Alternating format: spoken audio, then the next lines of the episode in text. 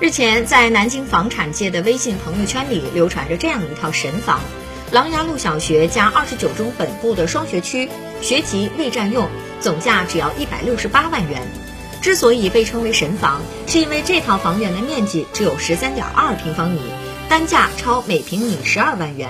然而，不少买房人在中介带领下到达现场时，却发现这套学区房实在没什么卖相。可即便如此，也挡不住买房人的热情。经过几轮叫价，房价已经达到了两百万元。不过，房主只有一份公有住房租赁合约。权威人士表示，如只有居住权没有产权，从目前来看是无法通过学校的入学审核的。